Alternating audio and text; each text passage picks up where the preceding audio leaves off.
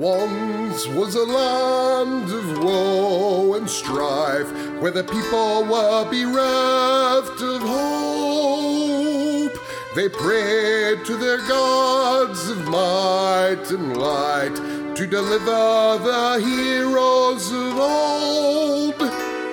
Instead, they got heroes. Did you hear the quotes in my voice of moral ambiguity? They may help or may not help you at all. Depends on what's in it for them. They kick and they punch and they maul and they smash. They lie and they scheme and they burn and they slash. Succeed or fail, it adds to the tale. Dungeons and debacle starts now. Hello and welcome to this episode of the Dungeons and Debacles podcast. I am your host and dungeon master Kevin. Going around the table, John Hello, I play Illuminatus, Elven Monk. and Hannah Hi, I'm Hannah, and I play Talia, the human rogue. and Shane I am Shane playing Alexander the Human Bard. and Blake. I'm Blake, and I'll be playing Juliet, the Dragonborn Eldritch Knight slash Wizard.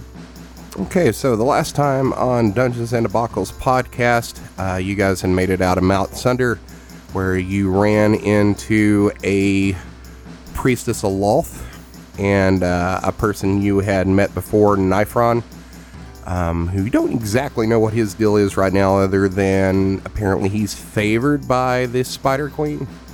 You guys had been given instructions and a mission to go find the artifacts and especially the egg to bring uh, Ruin Axis back to this plane. Um, you made it out of the mountain, uh, you journeyed for a while and made camp. Uh, at some point, um, the dagger woke Alexander up in the night. It compelled him to take somebody's life. Uh, he was able to uh, resist its influence. But in this process, uh, Nifron saw what he was doing, beckoned him to come with him, and uh, they talked a little bit about uh, the need and want to kill. Nifron had brought them to a woodcutter's hut uh, where Alexander and Nifron went inside and murdered a family. At that point, the uh, dagger was sated, at least for a while and said it was going to give uh, Alexander power. They snuck back to the camp that night, uh, woke up the next morning, and began to travel to Ashmarsh. Along the way, um, they ran into two Ettins that had waylaid some, uh, you think, traders or merchants that were moving salted fish um, from the coast inland. Um, you dispatch those pretty easily, and that's uh, where you find yourselves now. Well, let us continue on our way to Ash Marsh. Yep. You're going to travel for probably another half day, and you're going to see the this forest that you're in um, start thinning out, and after a few miles more, it's going to turn into scrubs and uh, a um, field. And probably about 200 yards away, you can see a road um, that is leading in the direction of what you think's uh, ash marsh. Even from this distance, you can start to smell water in the air and the decay of some wetlands. And uh, Nifron's going to stop out in front of head of y'all and turn his horse, and he's going to say, "We're about to enter civilization." If you have a way to disguise yourselves, either mundane or magical, I suggest you do that now. My current shell is not known, so I have no worries. And then, uh, after he says that, he's gonna make some hand motions and he's gonna wipe his uh, forehead across the brow, and you're gonna notice that the spider like scar on his forehead has disappeared. And he's gonna say, You, however, there's a matter of the bounty the elf and the man and the girl mayhaps pass without notice, but a dragonborn in this group carrying a halberd and wearing heavy armor, well, that's worth mentioning. Ah, yes, well, I will change that right away. And with a wave of her fingers, she transforms into a female elf. Well done. Still heavily armed or no? Ah, yes. And uh, what did you cast to do that? Disguise self. And how long does that last? One An hour. hour. Okay. I will also use disguise self, and um, Talia will change into uh, like a teenage boy appearance. No more getting hit on in bars. Uh, Yeah, the she learned from her past experience. I will use disguise self as well. Turning into a uh, what do I want to turn into? Just stay human, but change my facial features to be more uh, more handsome. You can't improve upon perfection. What's your charisma? Flattery will get you nowhere. My charisma is 18, I think. Let me check. Yeah, 18. So you're a Justin Bieber type anyway. Well, you see all these. He's making himself rugged then. Yeah, I'm getting surgery, plastic surgery, temporary plastic surgery. Have you seen that new picture of Justin Bieber running around the internet where he looks like Yeah. High from Raising Arizona?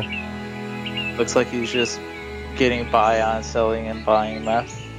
Yeah, that's that's a disguised self right there.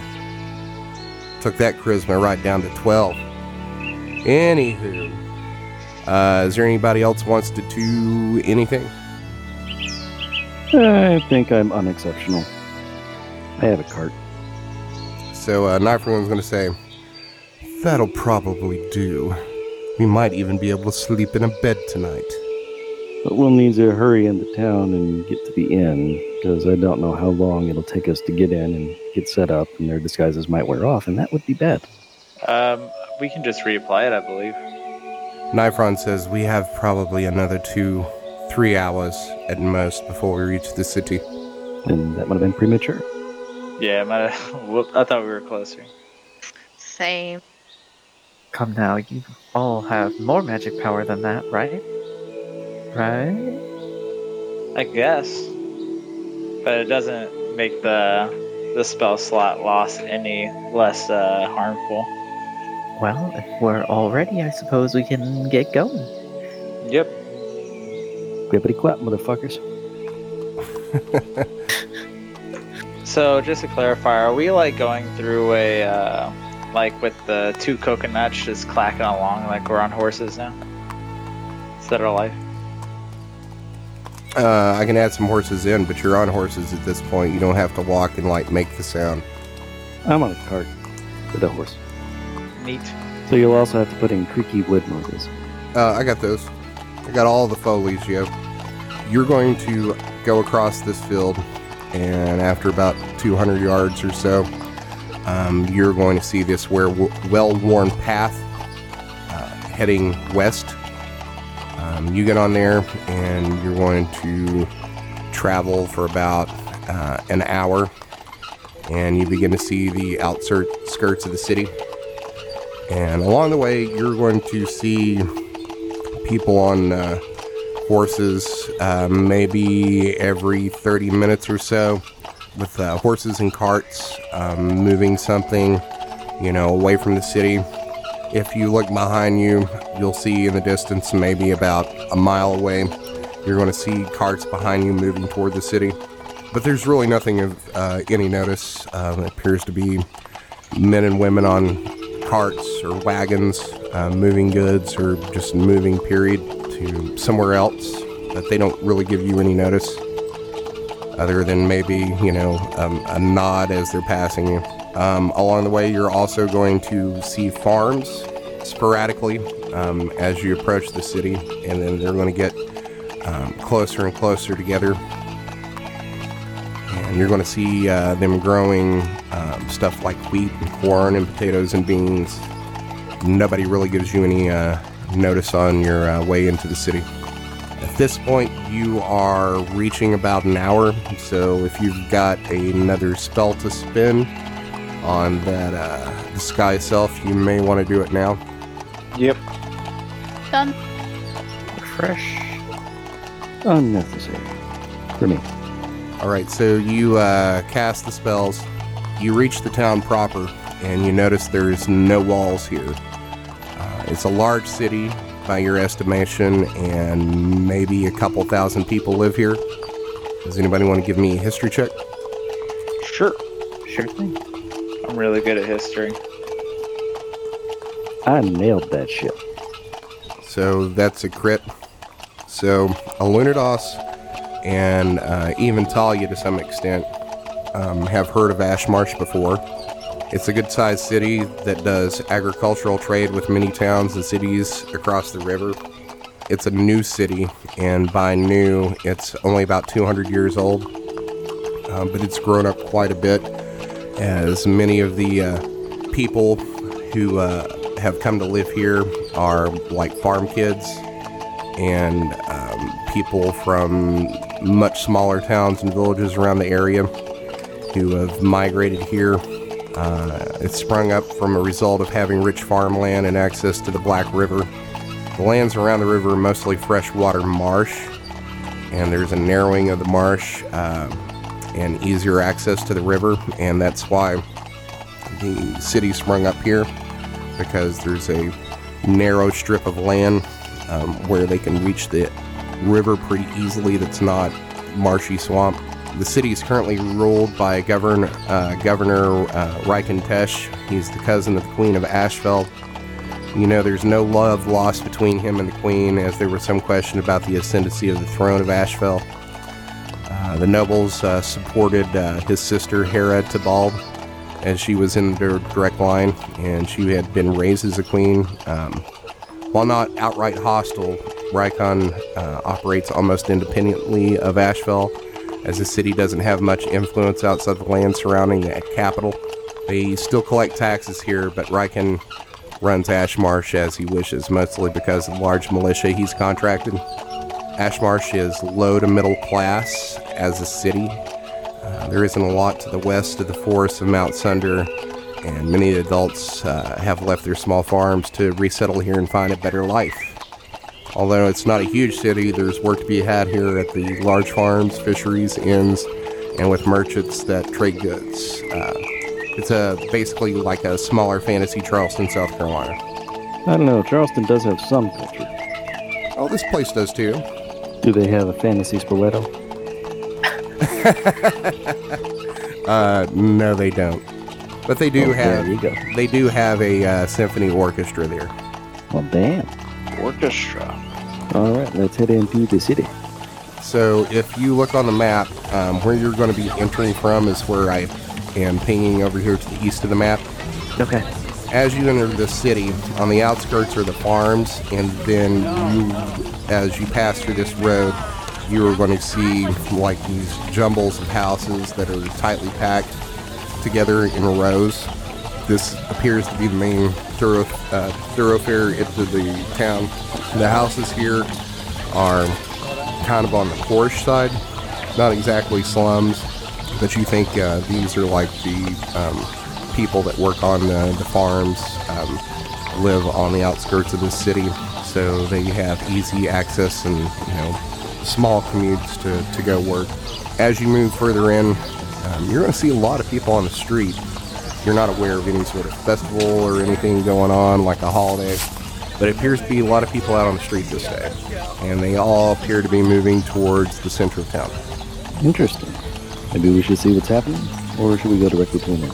Uh, I think we should go ahead and establish a room. Don't want to get caught up in something big, you know? Plus, we can always ask the innkeeper what's going on. Nifron is going to tell you that the district where you would find the inns would be over here in this part of town to the um, basically the inter uh, west of town. I would like to suggest going through the side roads to uh, go around to it. Not go through the center. Yeah, makes sense. What's the harm going through the center? I mean, what are they going to do? Yell and scream at us? Or just be crowded and who knows what the hell's going on. They might be trapped there for, or stuck there, I should say, for hours. Like getting stuck in Charlotte traffic after a Panthers game. Or we might get pickpocketed. We would also have a difficult time moving through a crowded street on horses, especially with a curtain toe. Yep. I say just avoid crowds. Unless we have good reason. Oh, and Kevin, Yes. this map is a terrible connect the dots puzzle. Or are you trying to connect all the houses? All the, The numbers. numbers. Oh, I don't know if you saw it earlier, but I was drawing the lines to connect the dots. But yeah, let's uh, let's go around okay. Are you moving to the north or the south? the north. Okay. So you will branch off uh, this road um, going to the north. Um, you're going to see much the same on your right. Um, these are poor, hou- poor houses, but once uh, you start uh, moving up, probably about a quarter mile or so on your left, you're going to see um, some more affluent housing. And these houses, uh, instead of made of uh, wood, are made of stone, and they have like slate roofing, and some of them are two and three stories tall. Um, you're going to reach a crossroad um, after about another quarter mile. Nifron's going to turn left down this road, motion for you to follow him. And there's not as many people up on the street here as you move west. You see much the same uh, kinds of uh, houses on your left that are more affluent. Still on the outside to the right, you're going to see some poorer houses um, until you come to the next intersection. And um, you're going to see what looks like some middle class housing. And then rising above that, um, maybe five stories, um, you are going to see a temple to your uh, north. To your south, you're going to see another temple that rises about five or six stories, um, about a quarter mile away. And then um, to your south, also, you are going to start seeing um, some inns and music houses and restaurants, some merchants to your south. Nifron's going to take you all the way down to this intersection uh, right here, and you're going to be able to see uh, to your west um, what appears to be um, like blacksmithing and stables and livestock for sale. And he is going to turn into one of these um, like smaller inn houses, take his horse in the back where there's stables. He's going to get down off of his horse and he's going to go over and he's going to talk to the stable boy and hand him a couple of gold in motion for you to come uh, into the stables. Done and done. Going in. Um, so you take your horses um, and your carts in. You guys got rid of those Ashfeld Knight horses, right? Yes. I honestly have no idea. I think we gave most of them to the uh his what's it. Yeah, and Turin uh, took the one of them, and I think we only took uh, what was it, Chimney, with us. Yeah, I think that was Adel's horse. Yeah, but I, I, I think that's the only extra horse we have. Okay, so you move your horses and your cart in and dismount, take your saddlebags off, and uh, the stable boy and another boy uh, comes out. They bring your horses into some stalls and start um, brushing them down. And uh, Nifron's going to take his saddlebag and throw it over his shoulders and start walking towards the front of this inn. And uh, as uh, you come up on the inn, this is about a three-story inn. It's uh, made of uh, some whitewashed wood um, that's got a black slate roof. Um, it has uh, pretty decent windows on it, so not while not exactly high class, this looks like a pretty affluent inn. What about the wainscoting? Let's talk about the soffits. They're made of bronze. So um, he is going to uh, open the door for this place and walk in. Lunadas is right behind him. All right, so you go into the inn, and at this point, it is probably three o'clock, four o'clock in the afternoon, and uh, you would think uh, this would probably be kind of a busy time for people to be getting like uh, an early dinner and then back to their houses. Um, but there's not really a lot of people in here. You look around, and there's probably two men sitting at a table and then another half elf sitting on another one, um, having a meal and uh, some ale.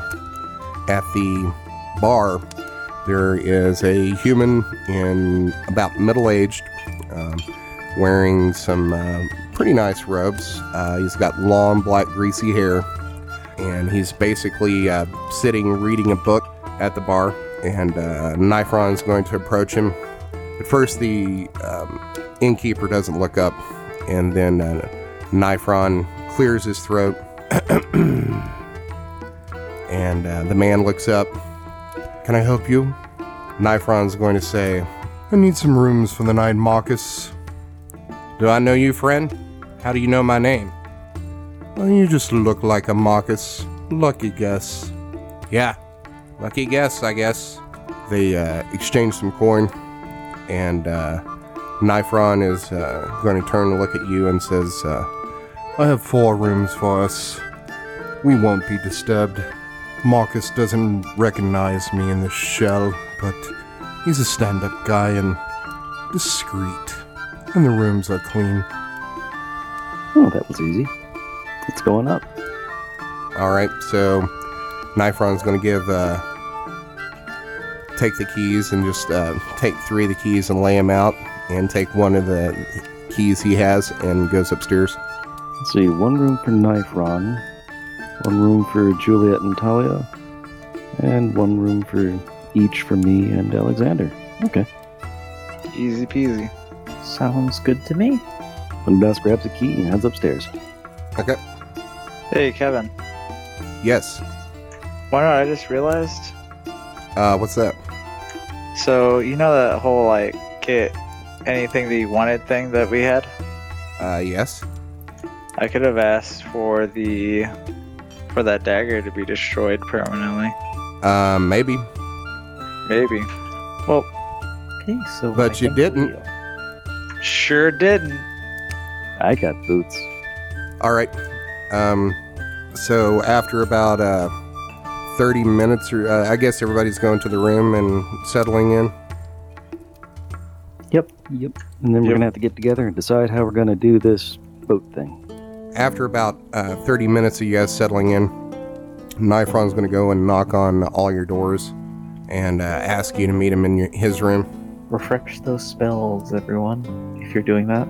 Uh, I, c- I would say at this point, uh, you would be able to get a short rest in. I don't think that helps any of us for spells. Nope. I think that may help John and Shane to get That back. gets me my cheat points, yeah. And then I think uh, I Sh- can get one spell slot back, but I think I just get my bardic inspiration back, but I don't. I think that's later. yeah, spells. If there was a warlock, then it would be a different story. But as far as I know, everybody recovers spells on long rests. Yep. Nifron's going to uh, ask you all to meet meet him in his room for planning. Hop on over. We head on over. So Moving you on go to. Nifron's room, and it's much nicer than the rest of yours. So apparently he's been to this place before, and he knew which one to go to. Um, but there's a enough room in here. It's kind of uh, not exactly a suite, but there's uh, enough room for everybody to sit comfortably, either on uh, a chair, a bench, or on the bed. And he's going to say, um, "We have a lot to do before we leave here. We're going to need provisions because once we get to the other side of the river, we're going to be traveling a while over land." So this isn't going to be a quick get over there, get on the boat, and walk all the way there. We we're going to have to do stuff in the city. Unless you have food for the horses already. Not anymore. They will have gone through much of that while we were in the mountain, I would think. So Nifron's going to say, We're near the market district here. You can go and procure some oats and some grain for the horses. We'll also probably need some extra water skins, and if you're going to do any shopping, this is probably the last place to do it for a while. Just so we're clear, we only have a couple of hours we can actually be outside in the city in our disguises. That severely limits what we are able to do. He's going to say, Well, the market's just across the street. I'll get food for us and for the horses. Perhaps, uh, Talia, you want to uh, scout the docks, look for boats? I can do that. Do you have any shopping to do, Juliet? I know that's something you often like to do. Uh, I do have a couple of items I wish to sell. And what about you, Alexander? Um, I think I'll just wander around see if there's anything that glimpse my eyes. Uh, who's getting the grain and stuff for the horses? That's me, Lunas. Okay. What are you doing, Talia? I'm gonna check out the docks and see if there's a boat that we can procure in one way or another. Easy enough. Uh, Nifron, uh, how long approximately do you think this uh, trip will take for us to walk up to Fadale? Hmm, depends on where we get off on the river. And uh, let me pull up a map. It also depends on how far someone's willing to take us. If they're just ferrying goods to and from the river, it might take us longer to walk. So currently, you guys are in Ash Marsh, which is right here. Um, Um, uh, if you've made the map available on Roll20, I'm not seeing it. oh, I'm sorry. For some reason, it wasn't we go. let me. So, you guys are currently in Ash Marsh, which is right here. So, basically, you have about, I guess, about a, a fifth of a continent that you would have to cross if uh, you're just getting a boat to take you across the river, including these mountains right here. If you were able to find a boat that was headed to either, say, Forest Bay or uh, Faybarrow. That would probably be your best bet. That way, you would be on this river for a couple days instead of having to cross uh, across here, which would probably take you maybe 10 days to a week, depending on uh, if you could find a uh, path through the mountains. Yeah, I think uh, traveling by river really is our best bet. Yeah. Does It's like very anyone rough terrain. know how Sorry. to navigate through a river? Any of you have any sailing experience? Nope. Could I roll a? Uh, my guys, Alexander's been traveling for a bit. Uh, can I roll a check to see if I have any like basic knowledge on sailing? Give me a intelligence check. Okay.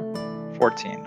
Um, you have been on some boats and you've seen how it's done, but as far as being able to put together all the components about navigation and sails and rowing and currents, uh, you probably wouldn't be able to put all that together.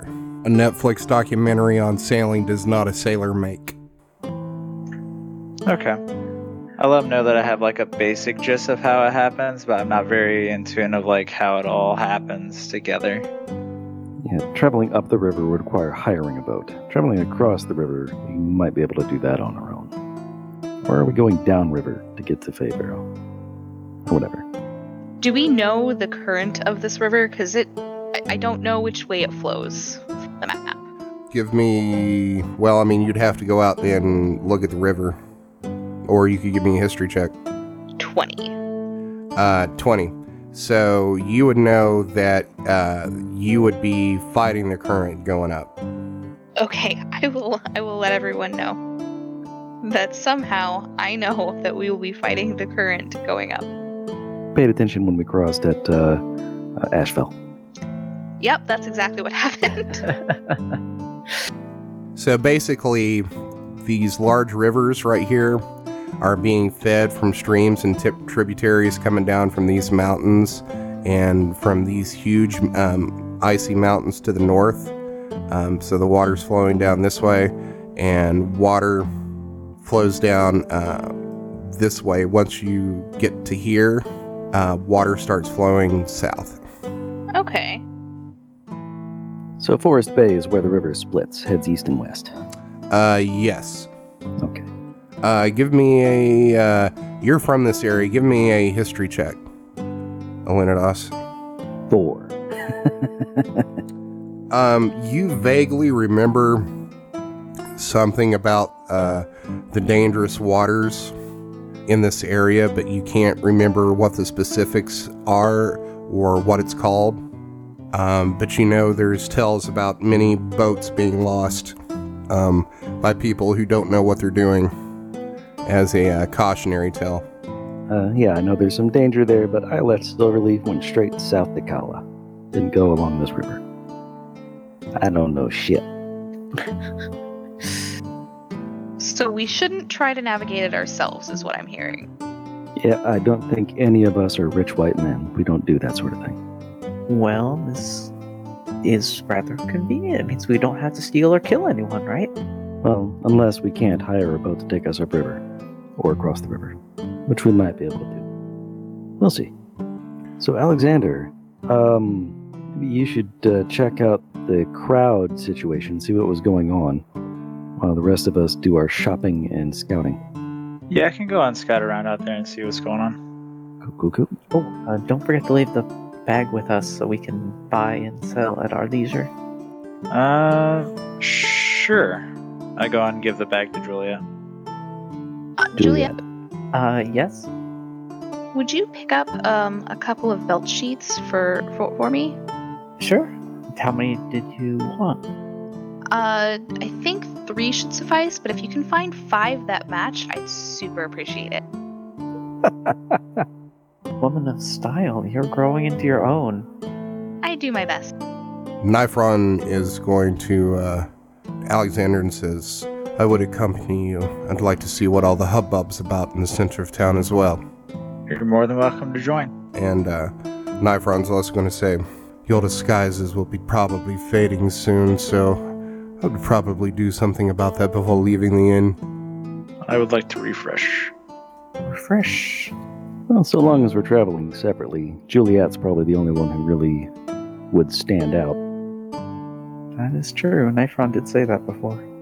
All right, so who wants to go first? Who's doing what first?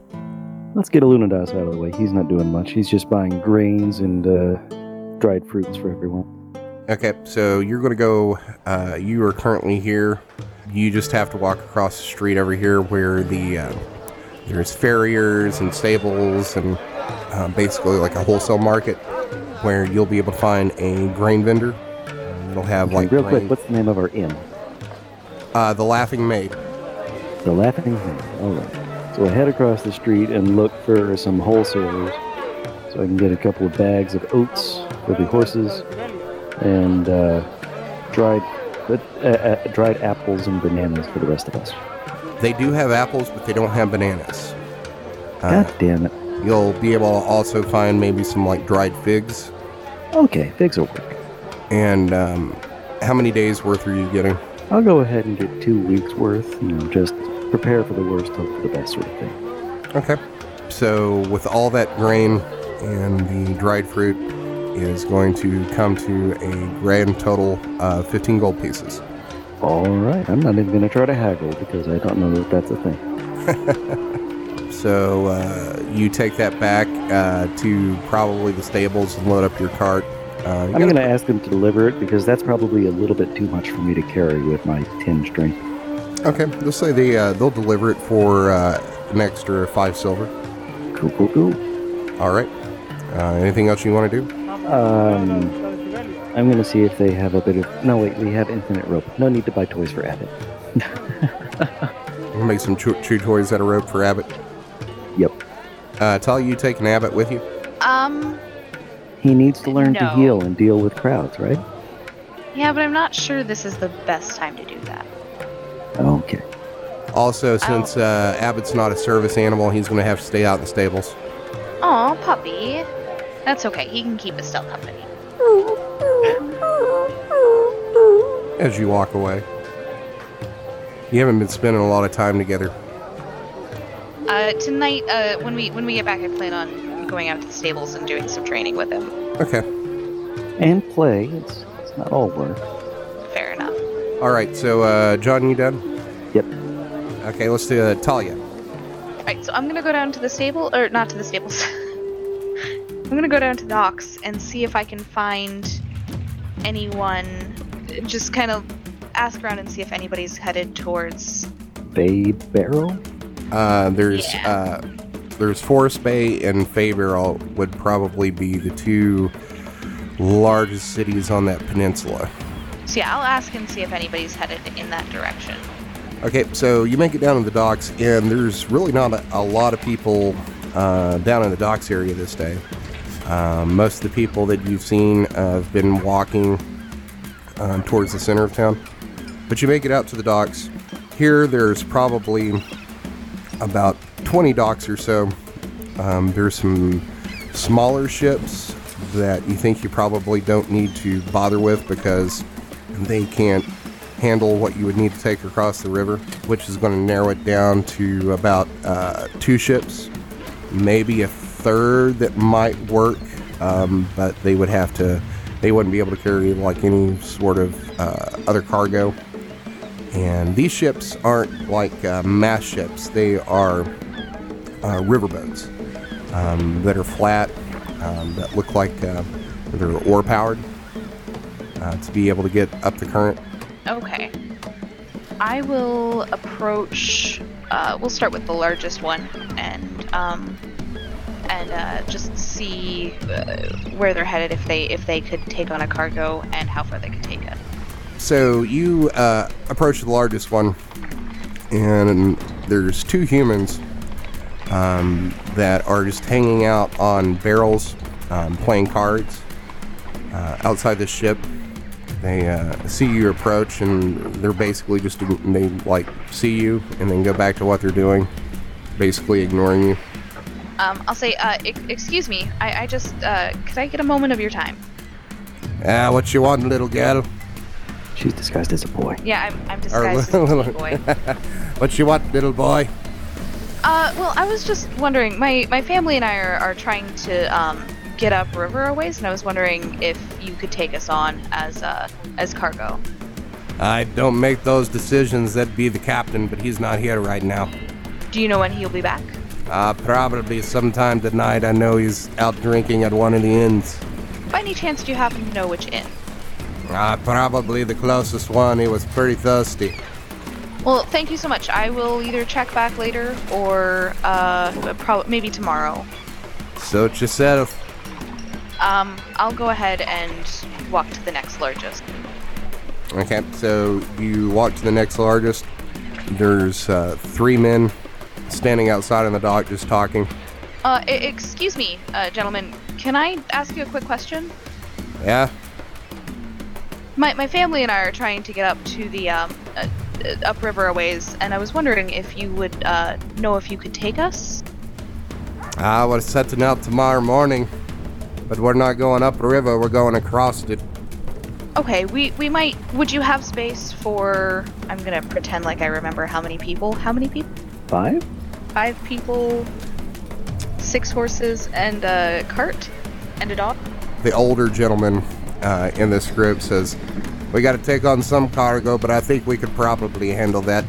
Uh, how much would it be to get across uh, river? Hmm. And he does some mental calculations in his head. Will you be bringing anything else across other than the carts? Do you have any supplies or cargo? Uh, there. I mean, there will be supplies for for the horses and and the doggo and us. But um, I, let me say that again and not say doggo. I'm sorry. There will be supplies for the horses and for us and for the dog, but most of that should fit on the cart itself. He do, does some math in his head and uh, says, "Yeah, we could do that. It'd be 50 gold." 50 gold? Okay. Um, let me let me talk to my family family about that, and I'll get back to you within the hour. Okay, well, it's half now and then half when we get across the river. Seems reasonable. Um, don't I wait too will- long, or we'll be taking on other cargo. okay. I I just have to talk to them real quick. I'll be right back. And I'm going to try to find somebody. Well, no, because I have to make this decision, don't I? Because I'm not going to be able to find Juliet or Lunadas or uh, Alexander and Nifron. No Well, you might be able to find Luno at the uh, inn, but you wouldn't Yeah. know that, I don't No, think. no pressure. I'll I'll you know what? Let's do it. We'll go ahead and book this boat to take us across the river. I'll I'll I'll go ahead and say, you know what, just I'm just gonna go ahead and, and book it. I'll go ahead and pay you twenty five now and then twenty five when we get across. And uh, he says, "Deal," and he's going to uh, hold out his hand for the coin. I'll pull out my coin purse and count out twenty five gold and hand it to him. He drops it into his cold purse, and then he's going to spit in his hand and hold it out for to to you to shake. I'll look at it for a second, spit in my own and shake his hand. And uh, he says, "Done deal. We'll leave at first light tomorrow." All right, we will be here early, uh, bright and early to to load up. He says, Don't take too long. If you wait till afternoon, I'll take another cargo and leave you. That won't be a problem, but thank you, sir. And the deposit, it's non refundable. Also reasonable. You're expected to hold space for us. I understand. Alright, I'll see you tomorrow morning. See you in the morning, sir. And I'll I'll walk off to the the inn. Okay. Uh, do you want to do anything else? Uh, oh, actually, now would be a great time to go to the stables and train. Work work on some training with the uh, with uh, Abbott. Uh, okay, so what are you trying to train him to do? Um, what have we d- established? What he does know from travels with us. Stay. Okay, I'll try to. Don't Uh, I'll on work on. I'll try to work on uh, stay more firmly and maybe sit and down and heel. Uh, you would probably, if you're going to spend like a couple hours to to do this, you might be able to teach him like two commands, but not all of that. Okay, then I will just try since he basically knows sit. I will just or not sit, stay. I- I'll try sit. Okay, give me a animal handling check. Eleven. So he's not really. He, it seems like he's backslid a little bit, um, just where you haven't been spending a, a lot of time with him recently. Um, but he's kind of getting it, but like not. You tell him to like stay, and then he's up and down, and then tries to run over to you, but you not think he's getting it. Okay. Um, I'll just play with him for half an hour and then go up to my room. Okay. So uh, you go back into the inn, and um, it being a little later now, probably about three hours later, um, you're starting to see um, some people come into the inn, and uh, they all seem to be like chatty, chatting about something. Um, I'm gonna tuck my coin of eavesdropping under, I don't know, somewhere where it's not gonna be found easily, and then I'm gonna I'm gonna head to the room so I can eavesdrop on what's happening without having to be in the crowd. Uh, okay, so where where are you putting the coin? Um, okay, so I'm gonna draw some stuff and then I'll erase it across. All right, so if this is the the common room and there's like, I will tuck it under, mm, like, where would the bar be? Like in this crappy picture of, Um, where would the bar be? It would be up against this uh, eastern wall. Okay, so it would be it would be here. I will drop it um right in like w- oh wait where are the stairs? That's the other thing I need to know. Uh, the stairs would be over here towards the north. Talia needs to start chewing your gum so she can stick the coin places. Can right? Can I can I do a, a, a perception or investigation? I'm not sure which one it would be. Um, to see if I can see a place that um where I could I could uh, hide it without like in a corner or or in like a crack of, on the floor or in like a crack of a wall or something like that. Um, give me a give me an investigation check. Aw, sick. You think probably any place as good as any place else? Okay, I will. Is there a handrail on the stairs? Uh, there is. I'm going to uh, try to shove it in the in the crack between the wall and like the end of the handrail, Okay. and then I'll go up to my room and I will now try to figure out how to erase uh, what I just. Oh, perfect. All right. So uh, you head up to your room. I'm going to just uh, like hang out on my bed and eavesdrop with the coin, however that works. You sit on the bed for a while, and you haven't used this coin before. Uh, give me a intelligence check. Twenty-three. All right, so um, you put the coin there, and you realize that um, once you get backed up to the room, that uh, you don't know how to activate it, and the, the key to probably activating it is somewhere on the coin. Well, shit. I guess I'll I'll head back down and try to get retrieve the coin and grab myself some food. Okay. So uh, you walk downstairs. and give me a. Uh, at this time, there's more people in the common room. There's probably about uh, 15 or people or so. Um, it looks like there's now some uh, some servers in the room that are waiting on tables, and uh, the guy that Nifron called uh, Marcus is still tending bar. Um, you notice uh, a few people see you walk down the steps and kind of turn their head as you walk down. Are you a? Uh, do you still have the disguise up at this point? Yeah, I'll have reapplied it before I went back downstairs. Okay. Um, give me a sleight of hand check. 25. Okay, so as you uh, walk down these steps, uh, you put your hand on the rail and deftly uh, take your fingers and remove the coin from where you wedged it, uh, with no one none the wiser that you can tell. Awesome.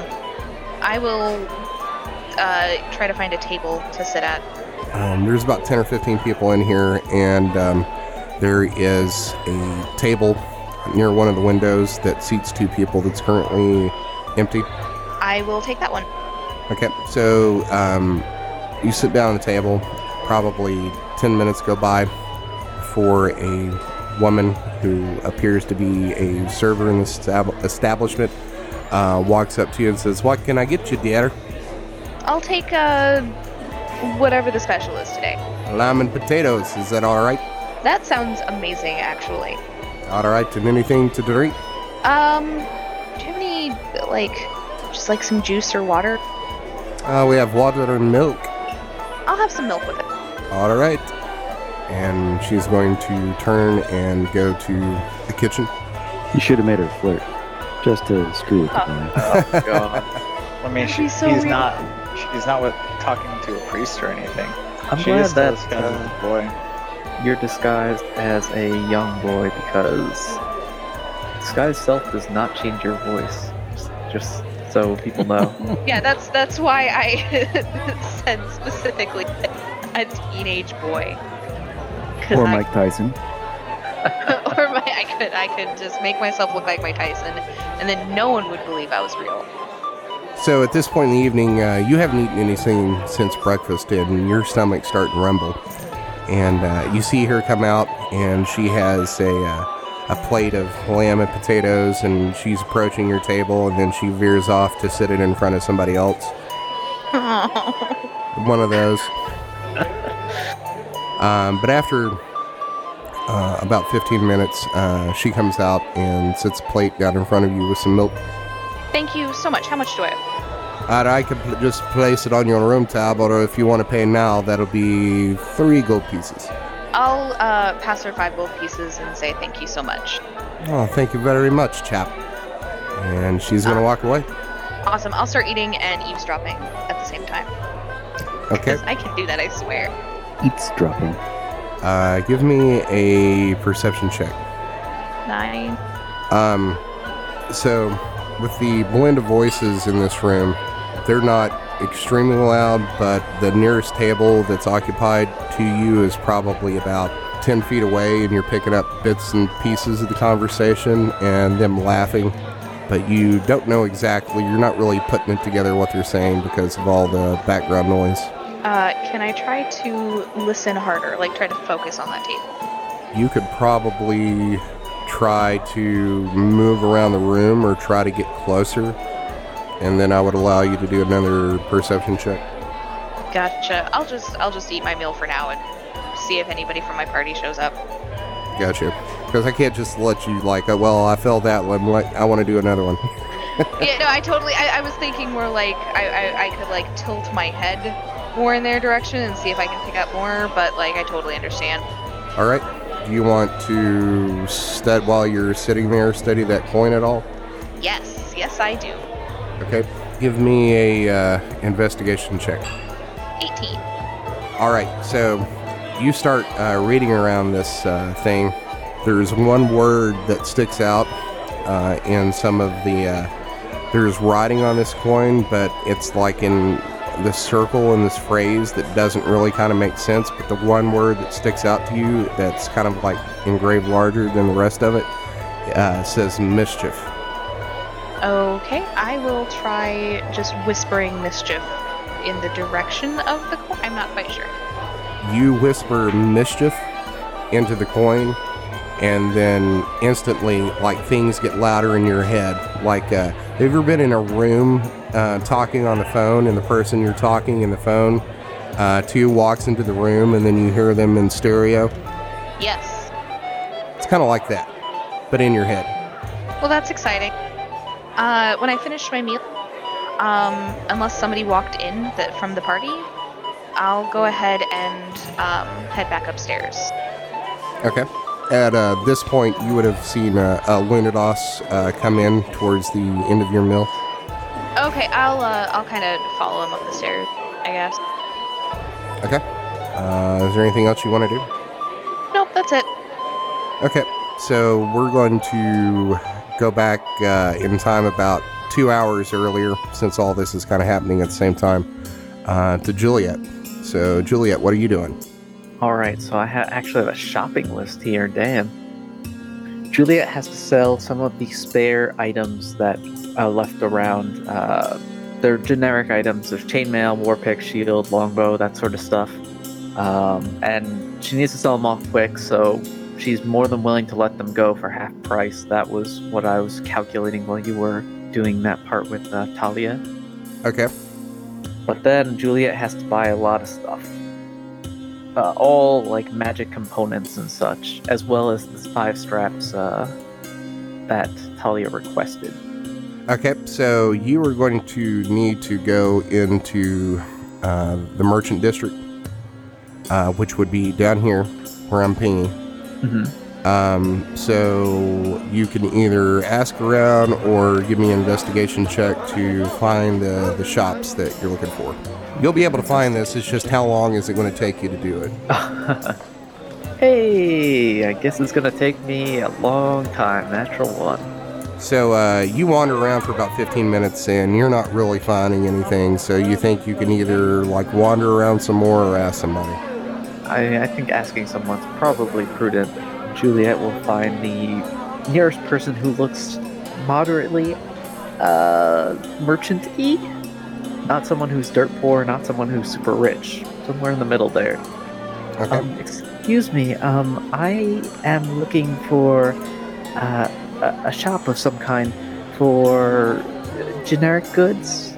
Would you know where I would be able to find that? I'm sorry to trouble you. Generic goods like a general store says Uh, this. yes, yes. Uh, you're talking to a like a younger human in his teens that's uh, pretty finely dressed. So uh, he's going to say uh, there's quite a few general stores in this area. Um, the closest one is probably just three shops down if you uh, take this alley. Oh, excellent. Thank you. Um, if I might impose as well, is there some sort of shop for magical uh, things? A friend of mine needs some inks. Uh, yeah, there's uh, one right on the uh, the main street here across from the uh, garrison, Oh, excellent. Which Thank would be so in this uh, area right here. So from what he's told you, um, the general store that you're looking for is right here. And then the uh, magical components place would be over here across from the garrison. All right, Juliet, we'll head to the general general store place then first. Okay, so uh, you walk up to this place and you can't miss it. It appears to be a franchise Mad Cedric's Discount Goods and Adventurers Emporium, but it's smaller. Nice. It's not uh, not like the big box uh, Cedric stores that you've uh, been to before. You think he probably just expanded here recently. Great. Juliet will walk in and uh, see what's there. You walk in and it's basically the equivalent of a mix mash of a Dollar General and Bass Pro Shops. Fantasy, of course. And uh, a little gnome's gonna see you uh, walk in, and there's really nobody in the store at this point, so uh, you've got all his attention. He's like, "Yes, yes. What can I help you with?"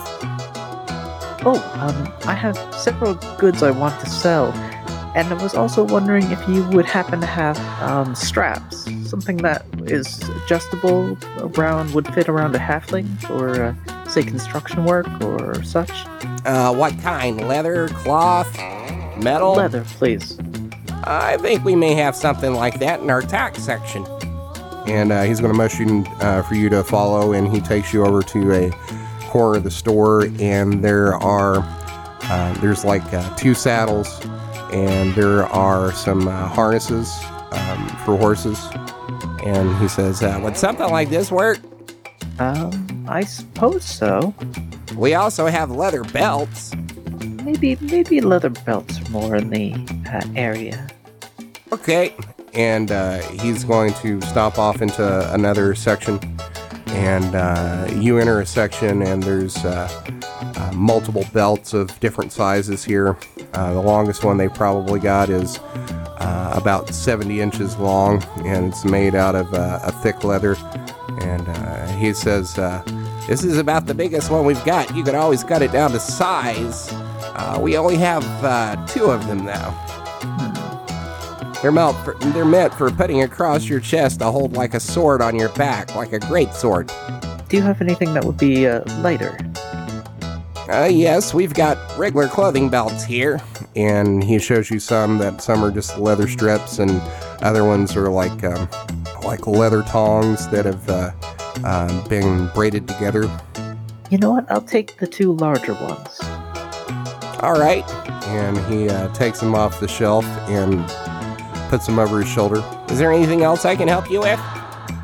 Oh, um, yes, I'm looking for a chest, something that's um, about yay big, and she motions to something that's uh, about three feet by two feet by two feet.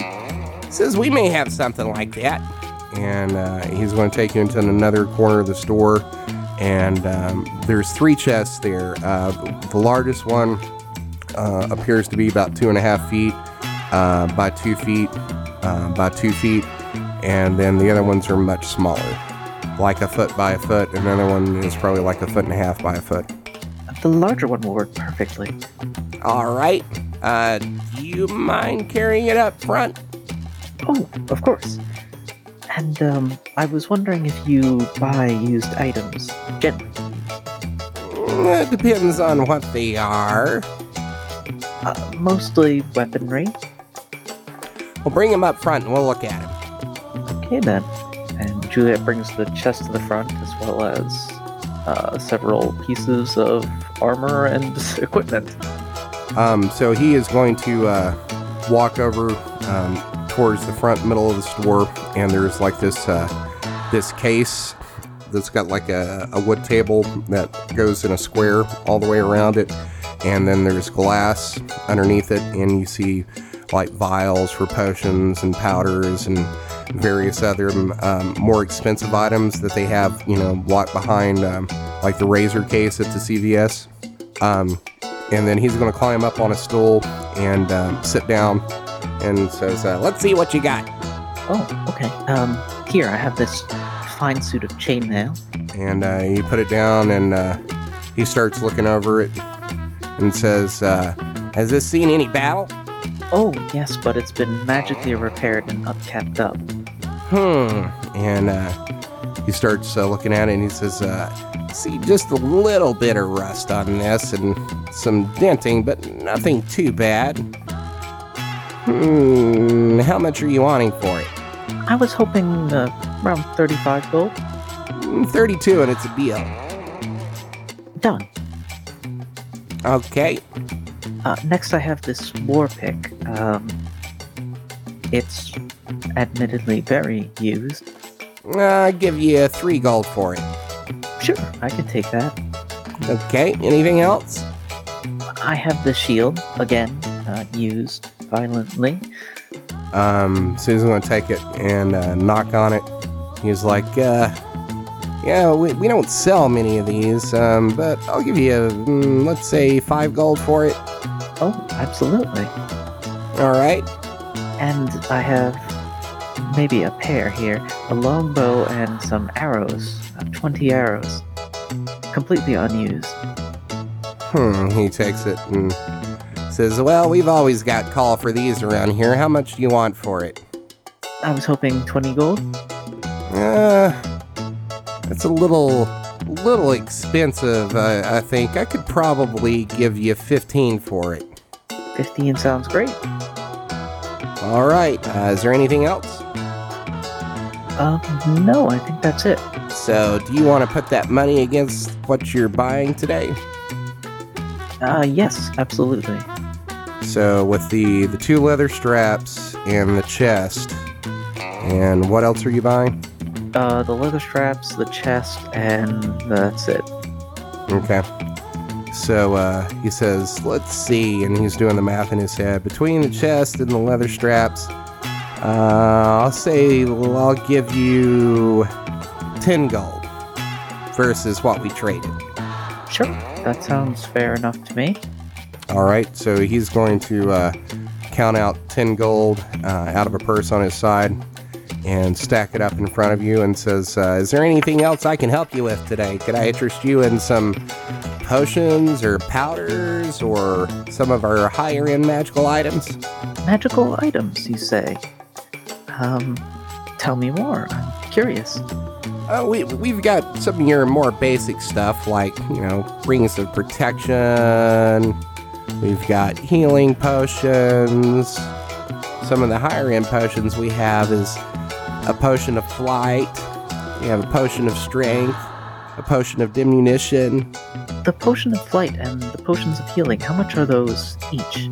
Just a moment, and he's going to pull out a ledger and start looking at it. So, the potion of flying, this one here in particular is. That'll be 700 gold pieces. Oh, um, that's quite expensive. How much for the healing potions? Uh, the healing potions, those are.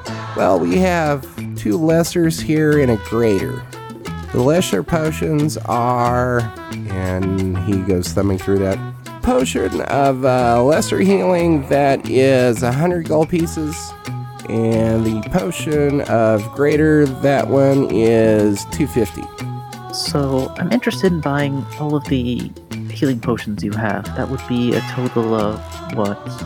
Uh, that would be uh, see 250 plus uh, the 150 for the two others, so it'd be 300, uh, four, uh, 500 or 450 gold pieces.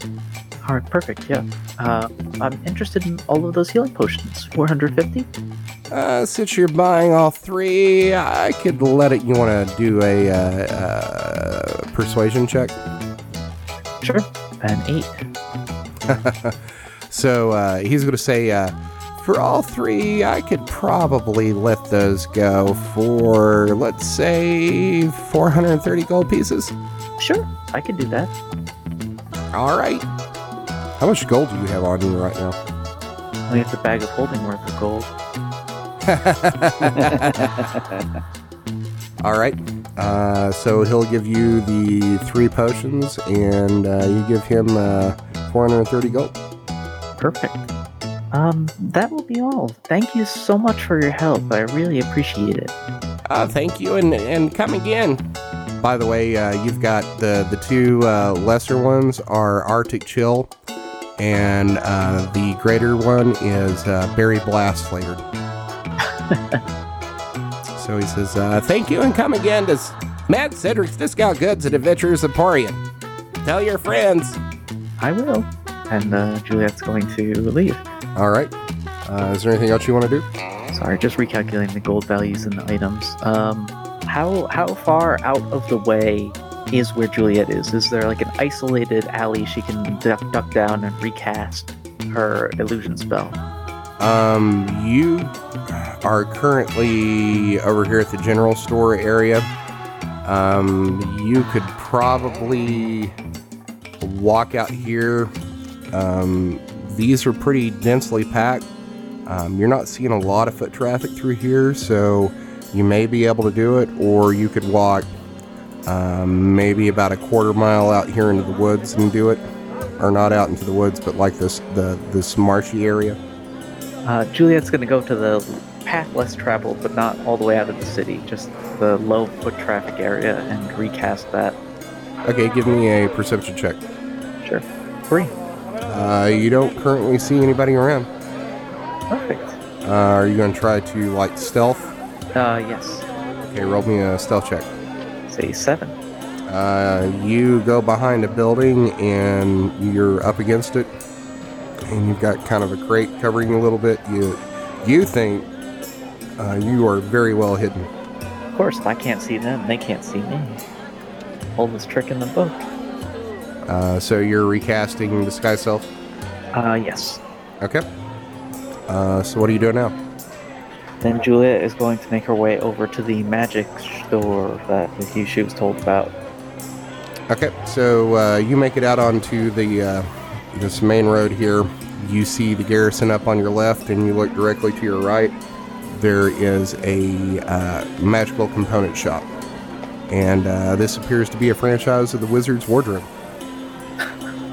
Excellent. Juliet will walk in with confidence, knowing that uh, maybe she'll find someone who actually understands magic. So you walk in. While not a large shop, uh, it's kind of densely packed inside. There are racks with like cloaks and robes and uh, belts and sashes crowding all the walls.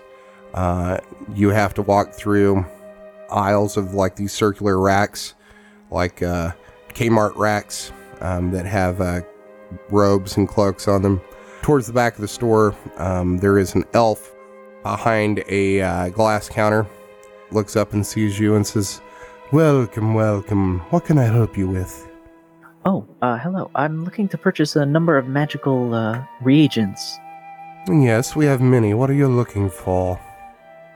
Um, I have a list here. And uh, Juliet reveals a list for 25 piece, gold pieces of gold dust, 10 gold pieces of charcoal, incense, and herbs, 50 gold piece diamond, 10 gold piece lead based ink, and 700 gold pieces of magic inks. So you hand that to the intendant, and um, he's going to say, This is quite an order, but I believe we have everything that you're looking for. And uh, he puts down the list, reaches behind the counter, and starts pulling out some jars and some empty vials as he measures out uh, various components like the, the gold dust and the charcoal and the inks.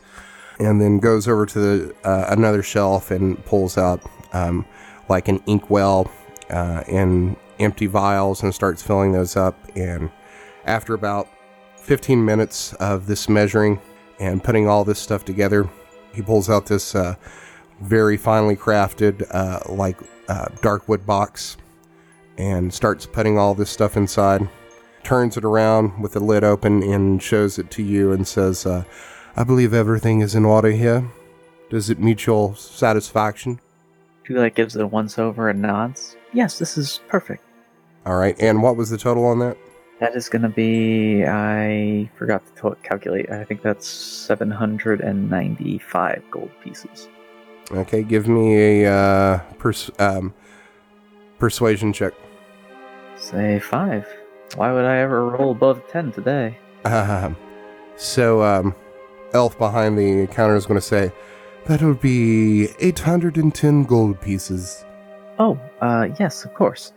Wait, does that add up? Oh, taxes, right. Uh, 810, you said? Yes. Juliet counts out 810 gold pieces. And is there anything else that I can help you with? Um, no, I believe that's it. Thank you. Have a wonderful afternoon. You as well. And Juliet uh, goes back, heads back uh, to the inn if there's nothing else. Uh, okay, you head back to the inn. And around this time, uh, you are seeing uh, uh, Leonidas and uh, Talia walking upstairs. Juliet hurriedly uh, catches up with the pair. Okay. Um, so now that leaves Alexander and Nifron. That is I. You leave the inn and you begin to walk up the center of the street. And yet again, this is probably two hours or earlier since all this happened at the same time. And um, you start following the crowds towards the uh, the center of the city, up here by the uh, the manor house, which is the only walled uh, place really uh, in here. So as you approach, um, you're going to see to your south there appears to be a seven-story um, stone tower. In front of you is this large manor house that has these large stone walls that are about 12 feet tall.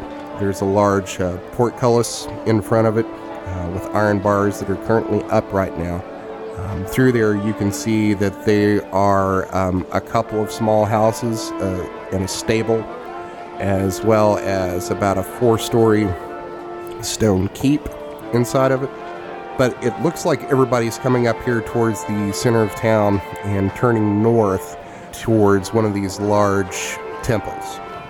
So uh, Nifron is going to uh, turn north and follow this crowd. Are you going with him? Yep. So as you uh, turn north, you are going to start running into a crowd as they um, all start um, moving towards uh, this temple. Give me a religion check. Yep. Eleven. Um, you don't quite recognize the, the design of this, though it looks kind of familiar. But as you look towards the top of this tower, uh, you're going to see the holy symbol of Pelor on it.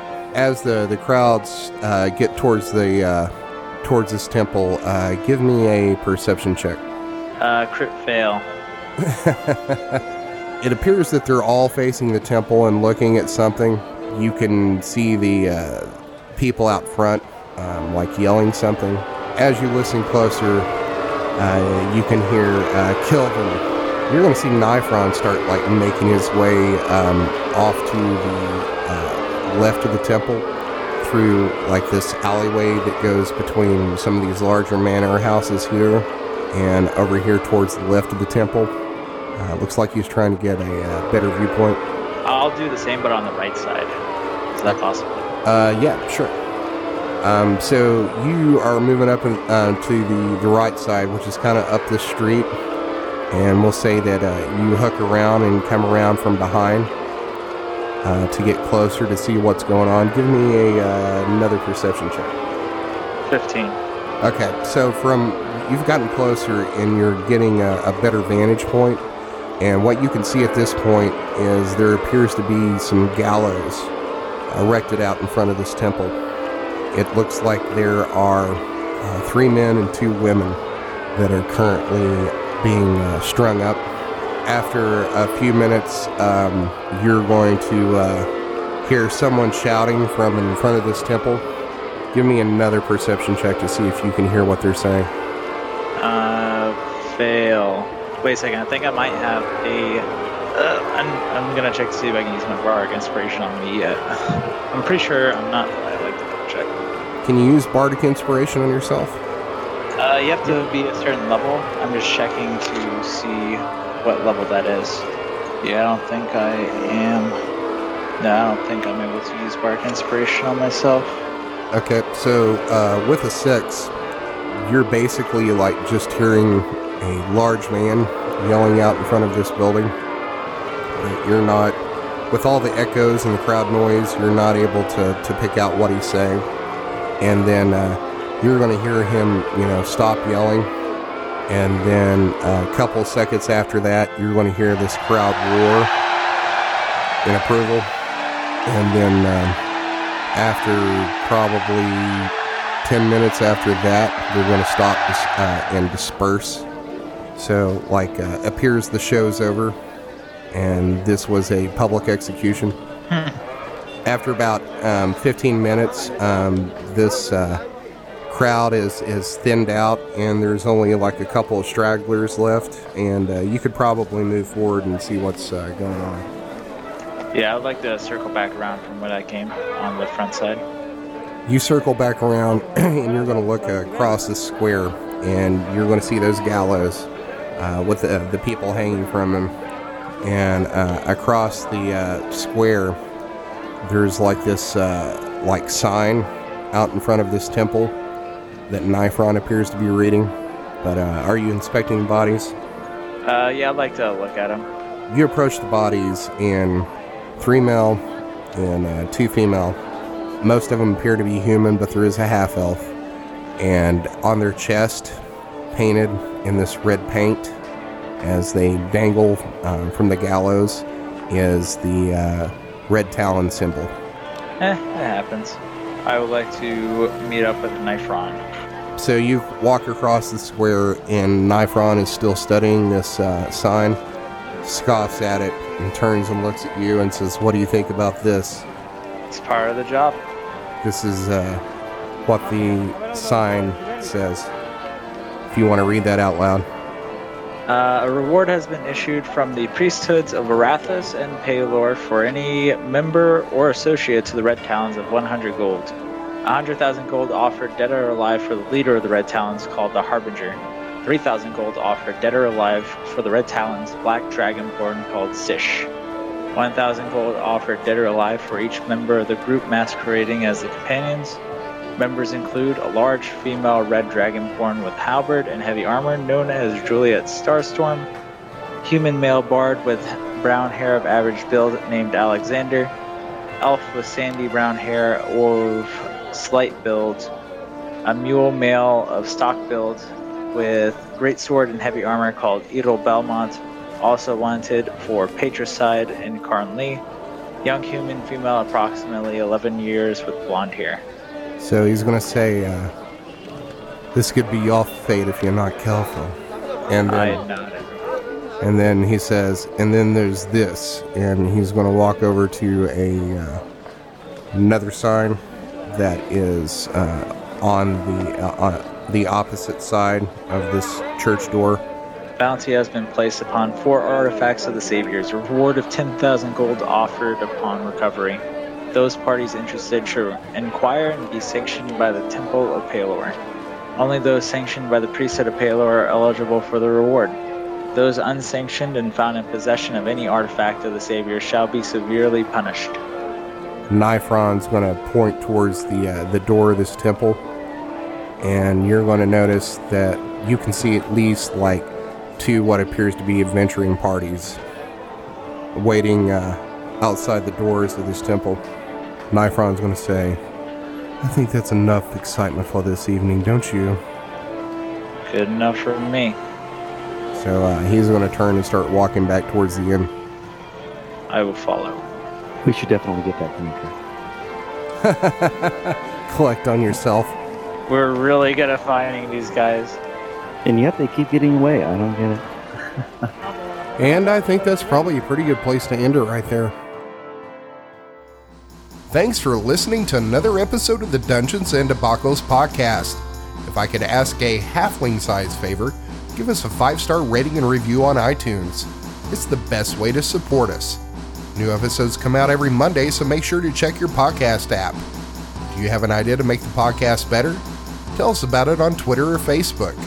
You can also check out our website to see all the maps, lore, and characters at dungeonsanddebaclespodcast.com. And now a word from our fantasy sponsor. I'm Mad Cedric of Mad Cedric's Discount Goods and Adventures Emporium. Is your cleric a creep? Is your druid a drag? Try our healing potions. They put pep in your step and get you back in the fight. A healing potion will never try to convert you to a god or get into a moral debate with you. Just drink it and feel better about the decisions that led you to your current situation. Try our new flavors exclusive to Mad Cedric's Discount Goods and Adventurers Emporium. Berry Blitz, Melon Melee, and Arctic Chill. Side effects may include delusions of grandeur, increased risk of infection, drowsiness, impotence, red ache, and bloody stool. Ask your cleric if healing potions are right for you. My prices are so low, I'm practically giving this stuff away. How do I do it? Don't worry about it. Come on in to Mad Cedric's Discount Goods and Adventures Emporium. We have convenient locations in a city near you. Just talk to the town guard for directions. Mad Cedric's Discount Goods and Adventures Emporium, where the only thing madder than me is the savings. Mad Cedric's got the deals. The music you heard on this episode was Long Road Ahead, Crowd Hammer, Folk Round, Teller of the Tales, River Fire, Arcane, The Forest and the Trees, Minstrel Guild, Mystery Bazaar, Zazie, Wizardtorium, and Death of Kings by Kevin MacLeod and Incompetech.com. Licensed under Creative Commons by Attribution 3.0 license. CreativeCommons.org slash licenses slash by slash oh. 3.0.